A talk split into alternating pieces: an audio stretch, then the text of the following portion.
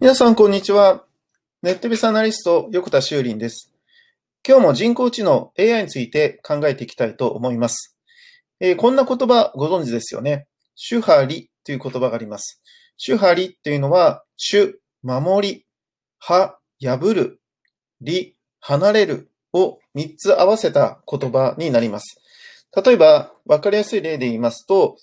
イチローという野球選手がいますが、イチローさんに例えて言うならばですね、えー、最初はですね、守りというですね、えー、野球のバッティングっていうものは、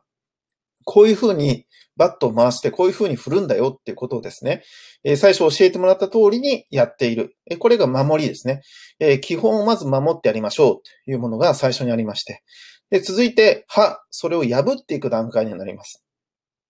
この破っていくときに、その、え、王道と言われているものからずれたことをするとですね、うまくいかないことがあります。なので、ここで自分らしさとかを作ったり、もしくは、えー、元に戻して、え、やっぱり主の方に戻ったりとか、という、まあ、あの、自分の中での試行錯誤っていうのがある段階が、歯の段階だと思うんですね。破っていく段階です。で、この破って、えー、うまく自分なりの何かものを掴むことができたら、3番目の理というですね、えー、離れるということで、まあ、あの、一本出し打法っていうのをね、えー、編み出したものですけど、でも最近またね、あの、メジャーに行ってまた変わりましたよね。このように、えー、主張りという3つがあるわけなんですが、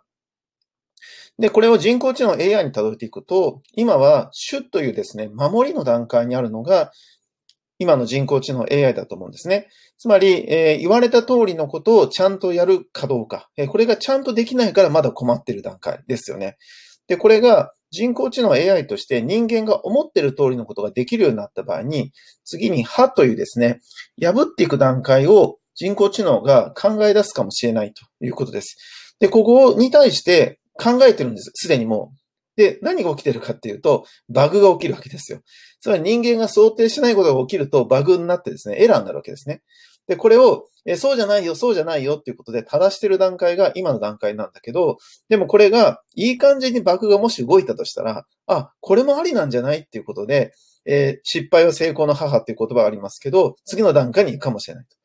で、これを、えー、そのように繰り返していくとですね、気づいてみたら、えー、離れてしまって自分で、え好きなことできるようになるかもしれない。これが理。この段階になったら、シンギュラリティっていうんじゃないかなっていうふうに思うんですよね。